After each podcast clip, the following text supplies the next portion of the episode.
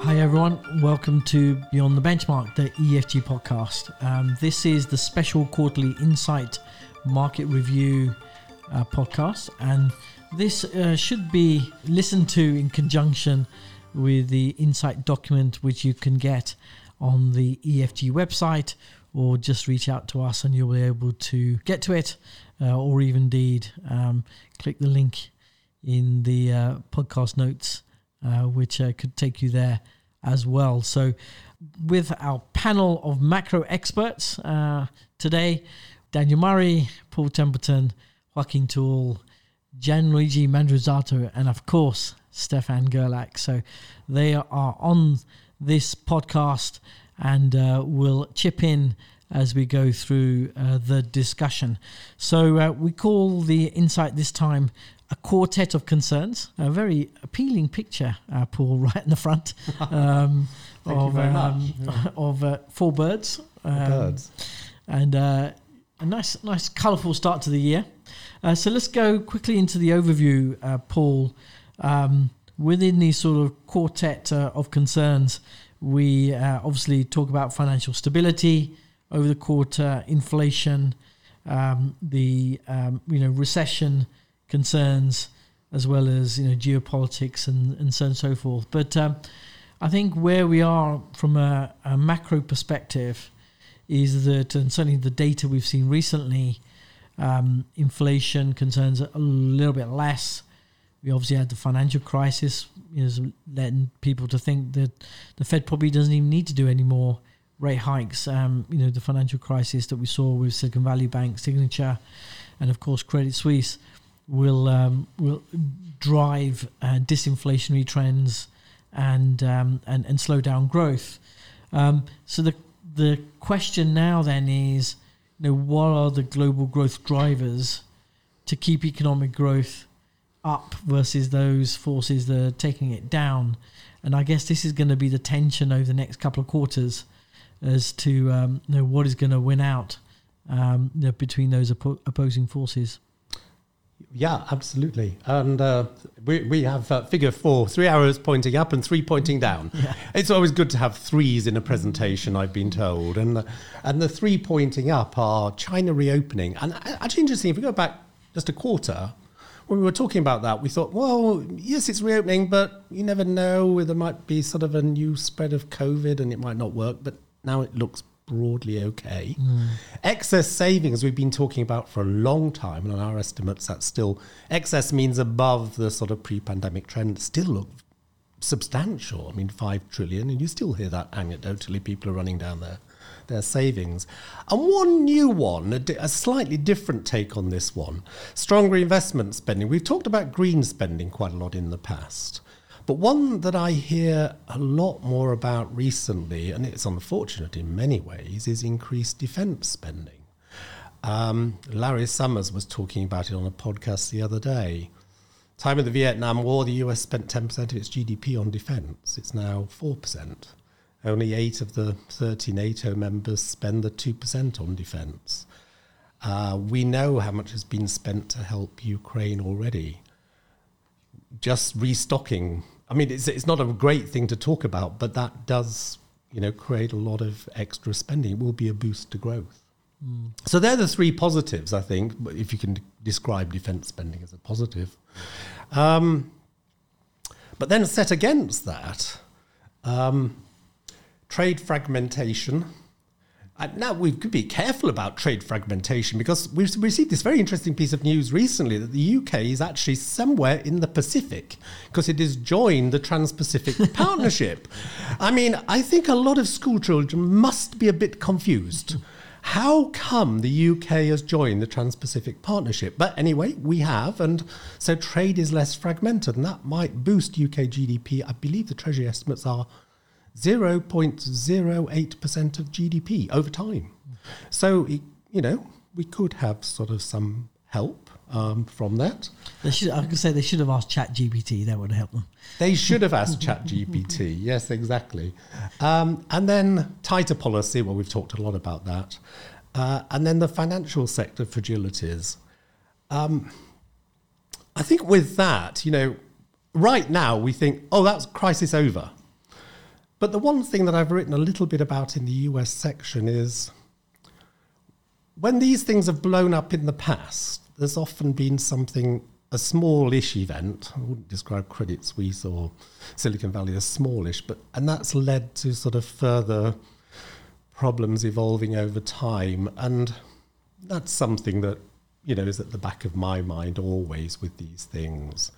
And I, I the media is terrible, isn't it? Because it always brings out some terrible stories about the financial sector every time things go wrong. I mean, Terry Smith saying, I'd never invest in the banks ever because, you know, they just leverage plays on people's savings and are truly wicked institutions. And then that famous Stanford study that came out, I think just as Credit Suisse was being bought, saying, loads of US banks could be vulnerable because of their exposure to commercial real estate, plus a run on an uninsured deposit. So there are quite clearly still vulnerabilities out there. And, you know, you'd have to be very brave to say it's all over.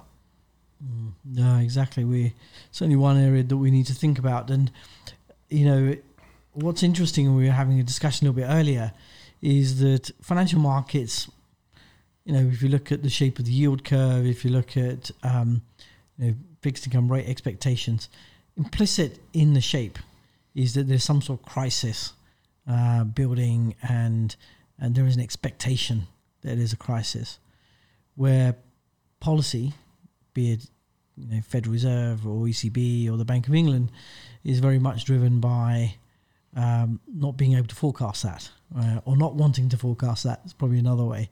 Uh, there's no upside in forecasting that um, mm. I- event. So, so that's where you get this sort of mismatch between market expectations and uh, and central bank expectations. Um, and, and, I think that tension is quite interesting and uh, kind of led me to think a little bit about what the dollar is telling us right now.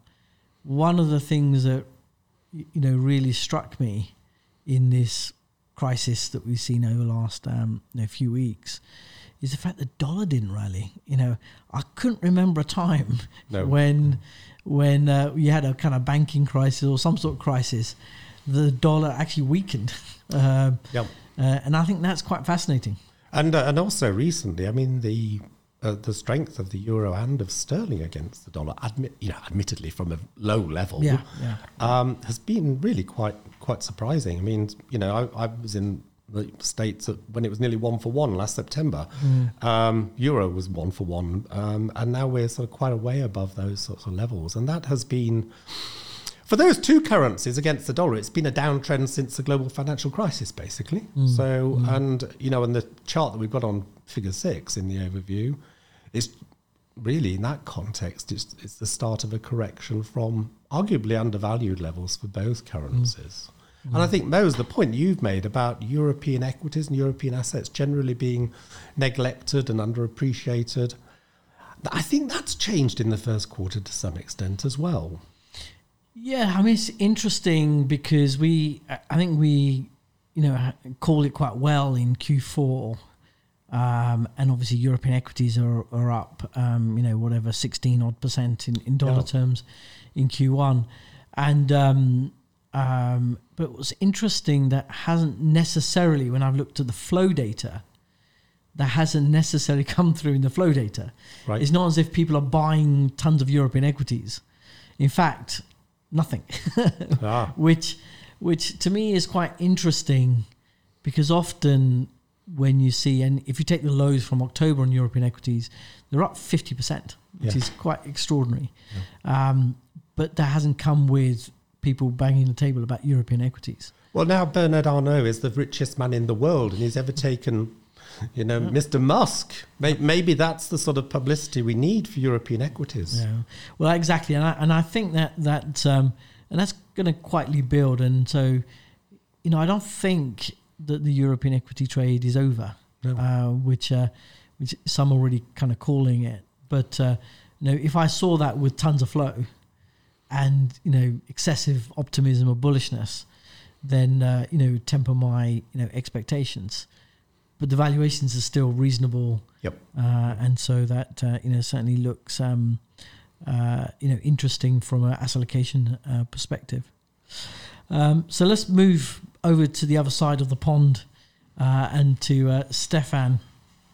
Stefan, we, we touched a little bit earlier with Paul on this idea of um, Fed policy and uh, the expected, you know, path from them versus what the market is telling us.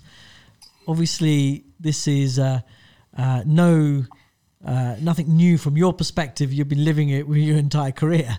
I'm quite fascinated to uh, to get your take on, um, uh, you know, expected path versus market paths. yeah, it's really extraordinary, I must say. Uh, at the uh, at the last FOMC meeting, uh, they released the dot plots, and they suggested uh, that uh, the median member of the FOMC expects rates to end this year someplace north of five percent, um, between five and five and a quarter, whereas the market is pricing in uh, a series of cuts from uh, I think the first cut in September in November and in, and, and in December. So they're seeing at least three cuts this uh, this year. This year, so it's quite a discrepancy between the two views, I must say. And in terms of that expectation, obviously, um, markets anticipating some sort of crisis, um, and then something will break. Obviously, central bankers will not want to make such a prediction, even though they may privately expect it. Uh, uh, and and obviously the the financial um, sector's problems and the banking problems have been one of the catalysts for this. Um, what are your takes on on the banks, you know, in general, and is this, you know, something that we don't need to be worried about? So one way of, of, of, explaining this difference in in views is, to say exactly, or to sort of just to to uh, uh, follow through there on on uh, what you said so far, is that there is a divergence of views between people in the financial sector who, who do worry about the financial system, and central bankers who may not. Uh, who may not have detected any problems yet. I mean, the problem with financial stability from a central bank's perspective is that everything looks fine until it doesn't. Whereas financial market participants have probably a better sense of where tensions are developing slowly, where the pressure points may be, and and it may well be that um, that the financial markets are pricing in more of a U-turn because they are more worried uh, about the outlook for the economy because in a, in a way they have a better sense of the state of financial markets. And one problem with central bankers for all the good things is that they typically have relatively little professional first-hand experience of financial markets. So they may be good at judging macroeconomic developments, but they may not have the same sense of tensions developing in financial markets the way financial market participants uh, uh, would have. So indeed, it's quite possible that uh, the markets are more worried about the U-turn. They're more worried about the state of the banking system and perhaps the financial system more more broadly. I mean, in many ways, the banking system has developed very well since the crisis in 2008. Banks hold um, hold much more capital. They have much more liquid positions and so on. We've seen a lot of innovation in the area of regulation and so on.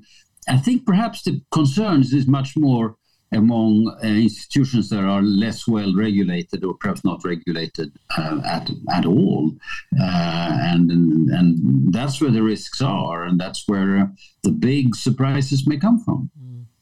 Mm. certainly, with uh, I think I guess signature bank cryptocurrencies.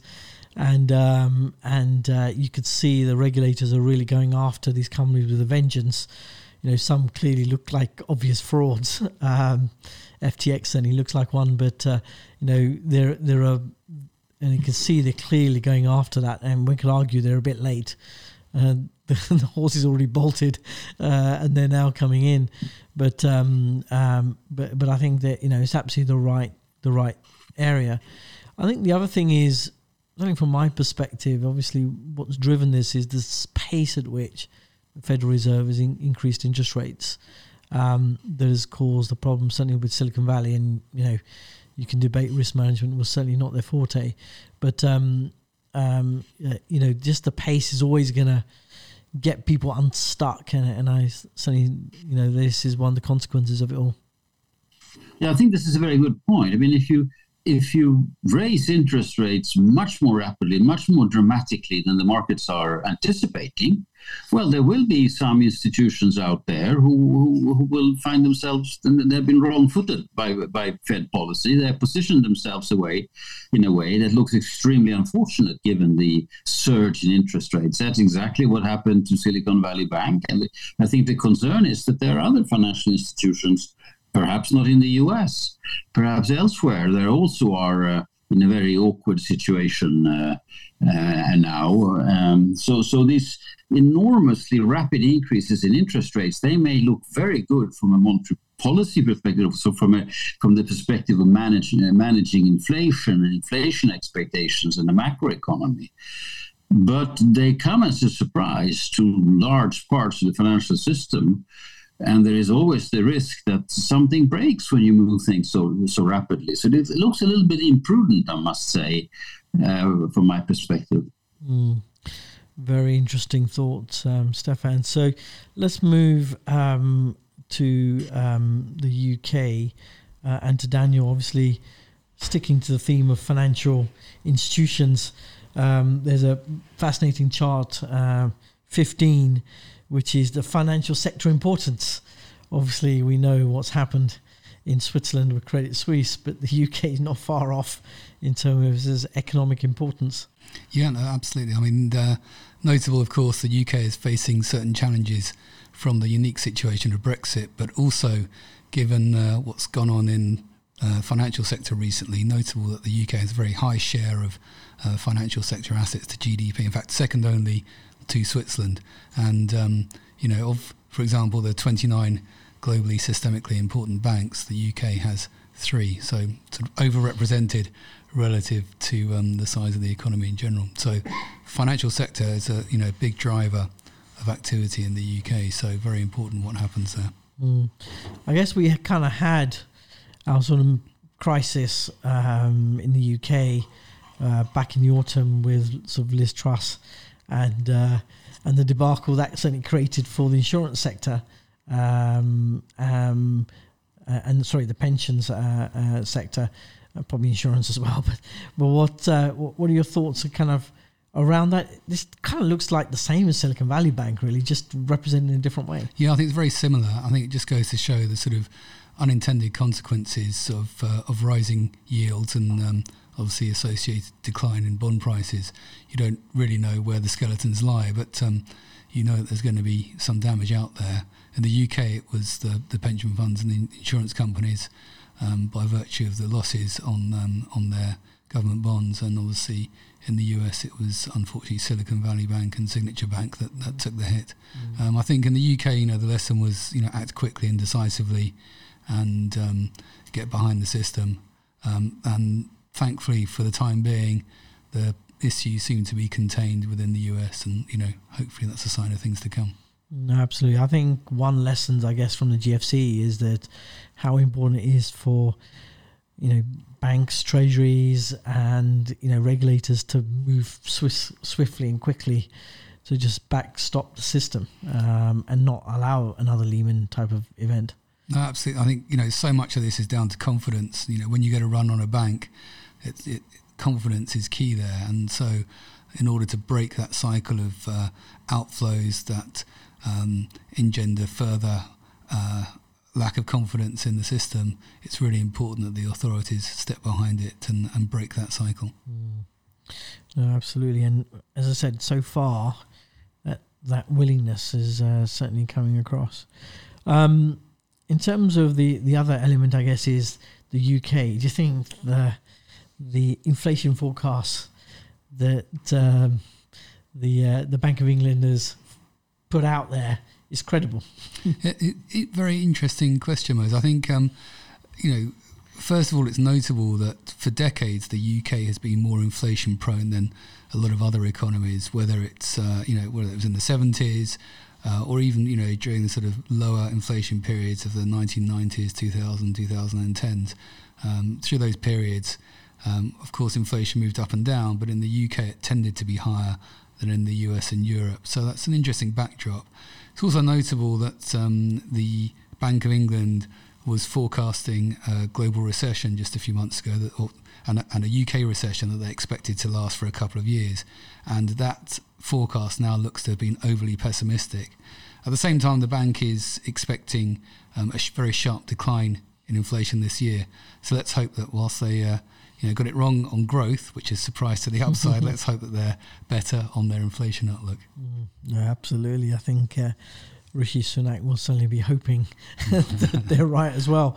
I think uh, you know it's quite interesting how um, his uh, his popularity has started to kind of creep creep upwards.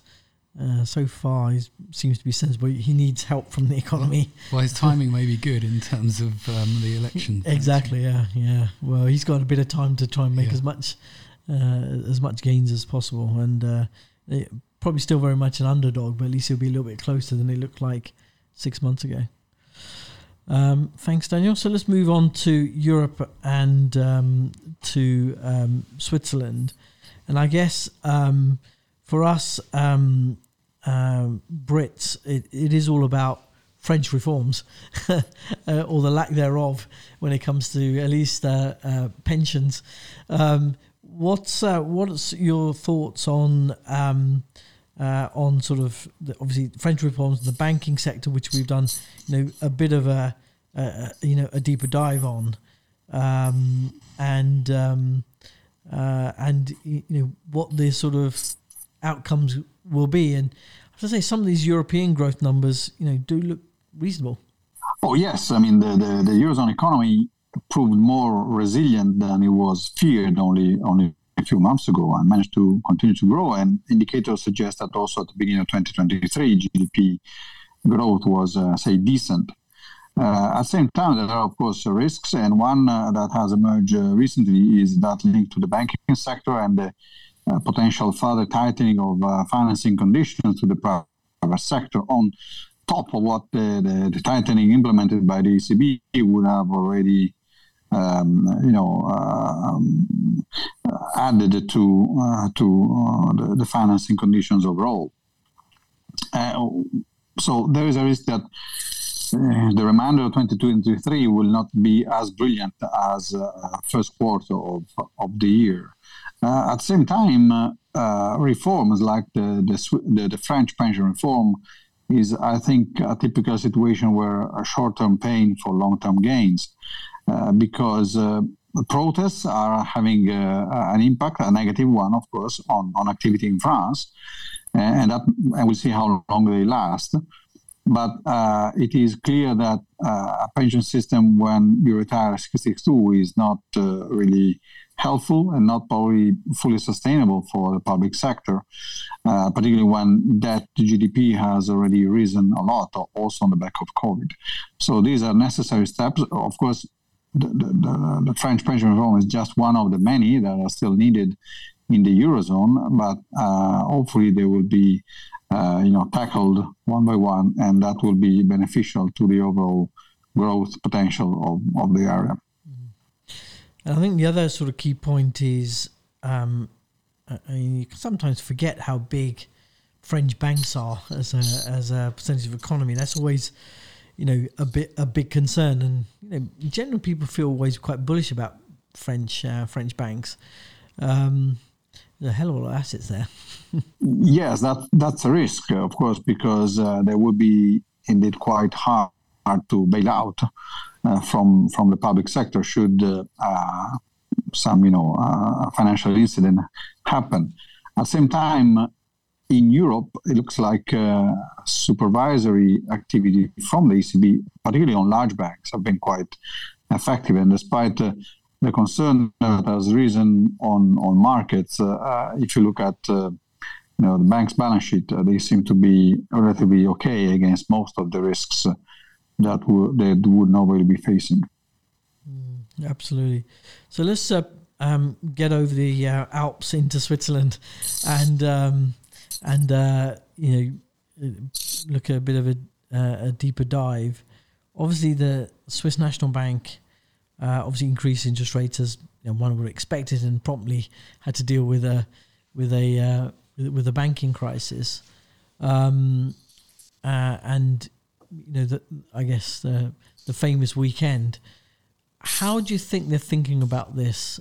Um, you know, at the moment, given how big, you know, Credit Suisse in this case, you know, is and, and its impact on the economy. Um, and obviously, both those banks are, are, just prevalent in everyday society within within Switzerland.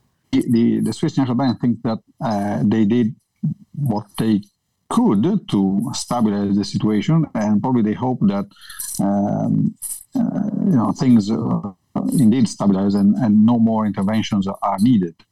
At the same time, they probably are aware of the risks to uh, the domestic economy stemming from tightening financing conditions, and uh, so that you know they will have to balance uh, that risk on which of course would be particularly uh, evident on growth, and the evidence that inflation remains way above uh, the, the, the target range of zero of zero to two percent, and the tolerance for high inflation in Switzerland is uh, very low.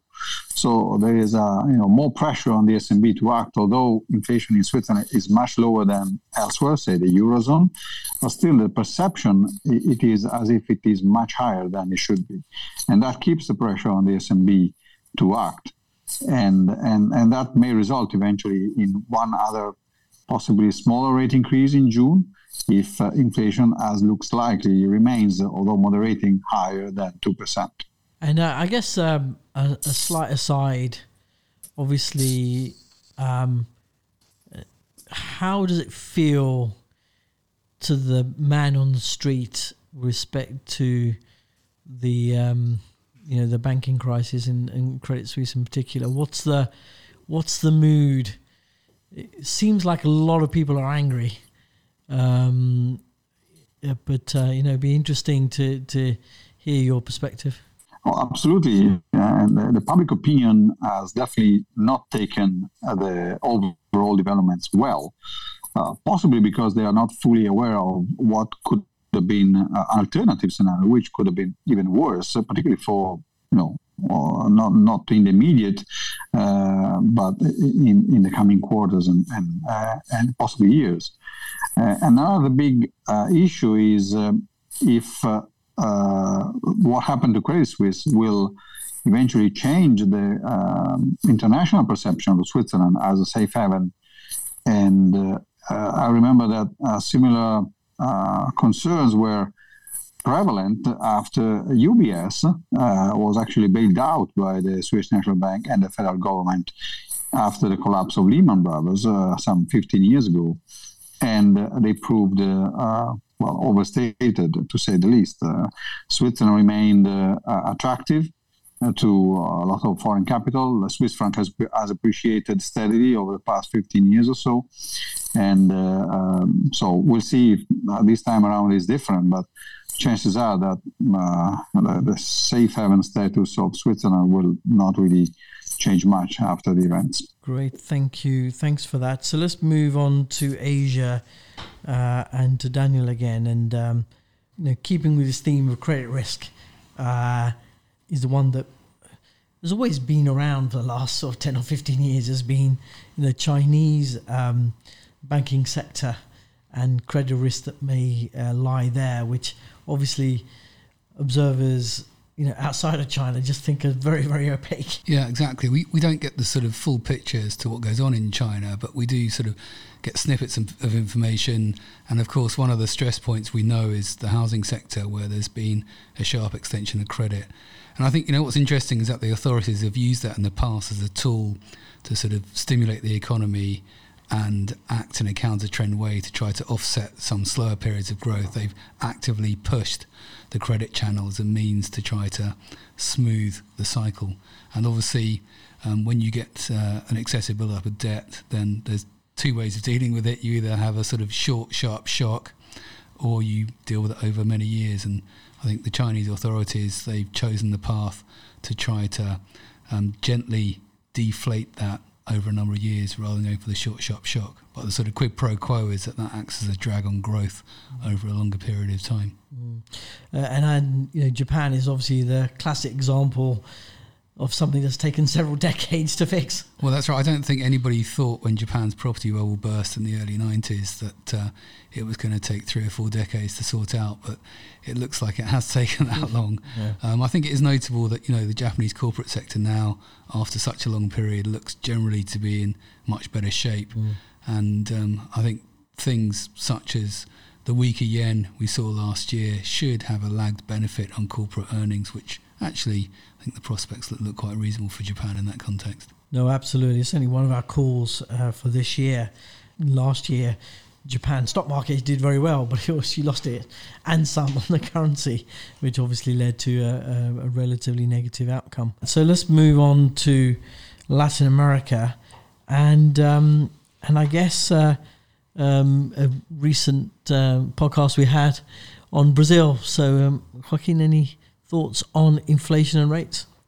Yeah, so uh, recently you you had a chat with uh, with a former official of, the Brazilian government, and he was raising the the points of some of the opportunities that, that Brazil has. Of course, um, there's also a lot of challenges for, for the Brazilian economy, like some of the uh, the weaker growth for, for this year, the inflation levels that are now starting to, to come down, but uh, the the economic authorities there need to, to up with the, the difference between um, trying to promote growth without um, forgetting about the, some of the long-term reforms that, that need to be uh, applied. And it's something that is uh, is happening across the continent, across different countries. They're, they're facing similar problems. And you were just talking about the reforms in France on the pension system. It's the same happening in in plenty uh, countries in in uh, in Latin America as well.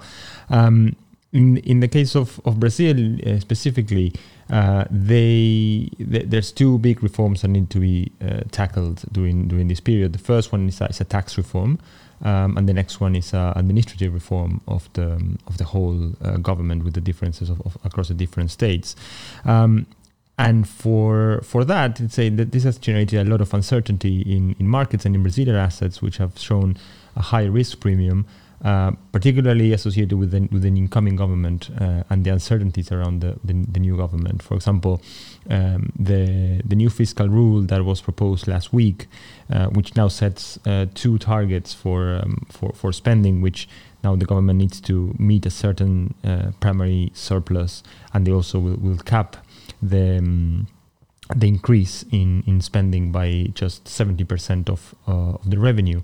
And therefore, that, that's why tax reform becomes such a crucial um, factor for, for the new government if they want to keep increasing and, um, uh, fiscal spending and try to support uh, support growth. So, um, a, quite a challenging year for, for Brazil. I share some of the views that Mansueto Almeida was saying about the, the opportunities that lie that, that lie there.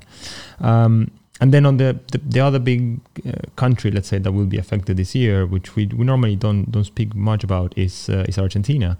Um, Argentina will will also have an election later this year, and we know that election years in, in Argentina are never very quiet, and so we should expect a bit of fireworks uh, uh around, especially uh, about the, the first round of elections in in May, um, and the country uh, having the opportunity to, to, to be there recently and, and, and see uh, in situ some of the distortions that some of these uh, capital controls um, have have had in, in the economy in, in Argentina uh, it, it's significant the, the impact this has, and it will be very difficult to remove this, these controls and, and these different different um, uh, exchange rates. Uh, let's say that's these very uh, dual exchange rates uh, and special um, and subsidized rates for specific sectors to try to promote growth.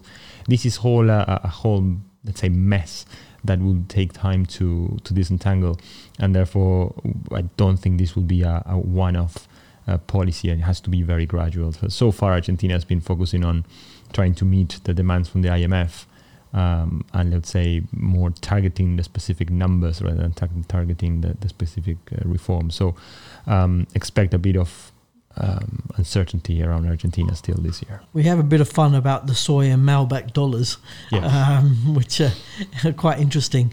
Uh, Yeah. Is that part of the IMF program? no, no, that's uh, that's something. That's a joke that says that when there's a need in Argentina, there's a specific FX rate for you. so whoever uh, whoever lobbies best uh, would, would have a, a specific uh, exchange rate uh, created for them, Okay. and that's why there's the soy dollar, the Malbec dollar, the Coldplay dollar, the Netflix dollar.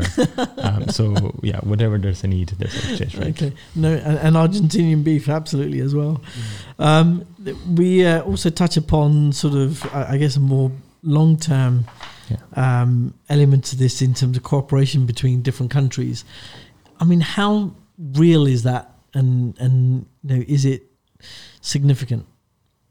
In in terms of the the, the opportunities, let's say for for environmental policies, for example, and and, and, and stuff like that. That yeah, is- yeah, that that is becoming more and more prevalent uh, across the uh, across the continent. Uh, I think it's very easy. There, there's very um, uh, it's a lot of low hanging fruit for, for some of these policies to, to, to be applied there when there's a history of very very slow progress on, on, on, on climate policies, for example. Uh, it's it's a country that's super rich on, on resources, and there is not a clear um, or unified, let's say, policy in terms of how, how you can tackle down these long-term environmental problems there. So there's a lot to be done. There's a lot of opportunities there, and um, we see that in some of our uh, in some of the funds that, that we manage. There are companies that are doing very good work there. Uh, it's mostly coming from the private sector and not that much from from governments. great, thank you. Uh, so, uh, last but not least, we we come to the special focus that we always have uh, in the insight, and, and this time round, we did a bit of a, a focus on global discord, uh, and this was a result of um, uh, of a book uh, written by uh, Sir Tucker uh, on uh, global discord, and we had an excellent presentation uh, hosted by Stefan. So, Stefan, thank you very much for organising. It was a it was a very good evening, um, and and you know we we tried to sort of summarise the key elements of the book. It's kind of rather dense book, but um, but actually probably not as dense as previous ones from from from Paul. Um, but um, Paul, you, you talk about uh, you know four scenarios, or um, or you so summarise four scenarios from the book. Well, he does, yes. Uh, a, a lingering status quo, superpower struggle, a new Cold War, and a completely reshaped world order. And when he was writing the book, he thought we were between one and two. So, lingering status quo, superpower struggle. Now it's more between two and three, a superpower struggle and a new Cold War. And of course, that doesn't make you feel sort of very comfortable. And the relationship, obviously, that he concentrates on, I'm saying obviously, but maybe not obvious to everybody, is between China and the US. I think this is a big question of our time, and this is a magisterial sort of book. It's a it's a big book. It's a work of immense scholarship. It's not the easiest book to read. Especially don't try to read it in bed because you could do yourself some sort of injury because it weighs about three kilos, I think. Um, but, and he looks for some historic parallels between the current, in- for the current tensions between China and the US. He looks at the long 18th century. I'd never heard of the long 18th century before, but the uh, the long 18th century lasted from 1689 to 1815. It was a conflict between France uh, and Britain, and it was a, a period of just continued conflict and you know, recurrent sort of wars and, and tensions. And was ended with something called the Concert of Europe, a scheme of co- cooperation between the sort of different parties, sort of in Europe. And I suppose many of us think, oh, wouldn't it be good if that type of arrangement came to pass to sort out the current sort of problems? Uh, but what I took from Paul's comments was that he's somewhat skeptical about that happening. And there's a long discourse about international organizations and to what extent they can be effective in this. And he talks in particular about the World Trade Organization. And the, the one dispute that the US brought with China, you know, our subsidies uh, for um, state-owned enterprises, state subsidies or not, and the World Trade Organization argued that they no, they weren't state subsidies, but these were state-owned em- enterprises which were getting subsidies. And Paul says, well, that's just.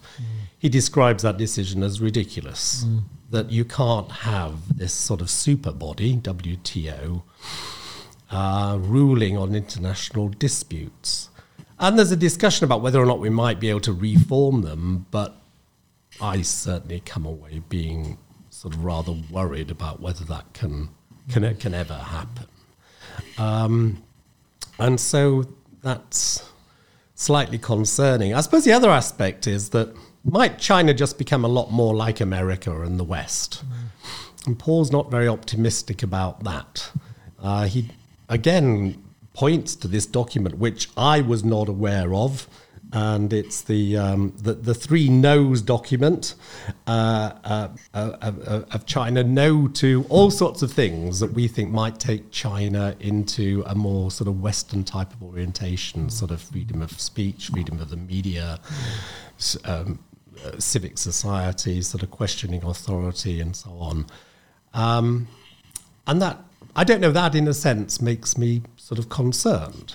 So when we've talked, um, you know, for some years now about this fragmentation of the world and the tripolar region and separating into different blocks, that's obviously a concern that is reinforced by reading this book. Although there's one rather more encouraging aspect. He discusses the West. When we talk about the West, I'm not sure we're entirely clear what we mean, but he would put in the West uh, Japan and South Korea. And he talks a lot about India and Indonesia. And I think if you think they have essentially Western values, um, democracies of different sort of flavors with our type of sort of you know Western type of approach to uh, the market and the economy and state control, then that probably is more encouraging. I don't know if Stefan wants to add anything else. That's a very good summary uh, of of the book. I think uh, I think your written summary here is really captures the essence of it extremely well. I mean, to me, as you said, this is a very this is an, an intellectually very ambitious book. It contains a mixture of political history and political philosophy, legal theory, and so on. And he he sort of bites off some topics that I think are are so large that most people don't really tackle them. I think most people in university don't dare to tackle them because they span several areas. But in terms of a mark of, financial markets, it's precisely these big um, forces that that do impact on on markets. I mean, the whole issue of the integration of China into the global economy, what that has done for a number of things, business cycle and inflation, and so on and so forth, but also the fact that China is a rising power um, will be a big player in geopolitics, and that on its own adds additional um, forces impacting on financial markets, such as the risk of tensions in, in, in Asia, the risk of a possible inv- inv- invasion of Taiwan, and so on and so forth. It's really a an extraordinary piece of work that that spans uh, a number a number of uh, a number of areas. Um, I thought, um, uh, as Paul summarized there, I thought this whole discussion of the four scenarios and how we sort of have moved from the lingering status quo and the, and uh, and the superpower struggles to more of a um, sort of balance between the superpower struggle and perhaps a new Cold War. I think it's a it's a large part of what we have worried about. I think, or what financial markets have been worrying about in the last in the last decade or so. Plainly, the rise of China and China of China in international relations and China becoming more assertive has had a big impact on on the pricing of risk uh, as it become increasingly clear that that things could really uh, go astray, and, and and China is willing to pay to play uh, sort of hard politics, which of course has such a globally important and large economy. It's in some sense it was very well positioned to do, and perhaps even know, entitled to do. Excellent. I think that was a very interesting discussion. Um, I will uh, point to a very interesting podcast that we had with uh, Jens Larsens from um, uh, from Eurasia Group on geoeconomics, and this was a topic that very much uh, uh, came about within that podcast. So certainly point you to that as well. Uh, so uh, we'll wrap it up there. Again, gentlemen, thank you very much for your inputs. Uh, very interesting discussion as always. I hope the listeners also found it very interesting. Of course, if you have any questions, any thoughts, we are available. Just send us an email and we'll happily uh, answer. Uh, so, with that, um, we'll wrap up. Thank you very much, everybody, and have a good week or fortnight ahead. Thank you.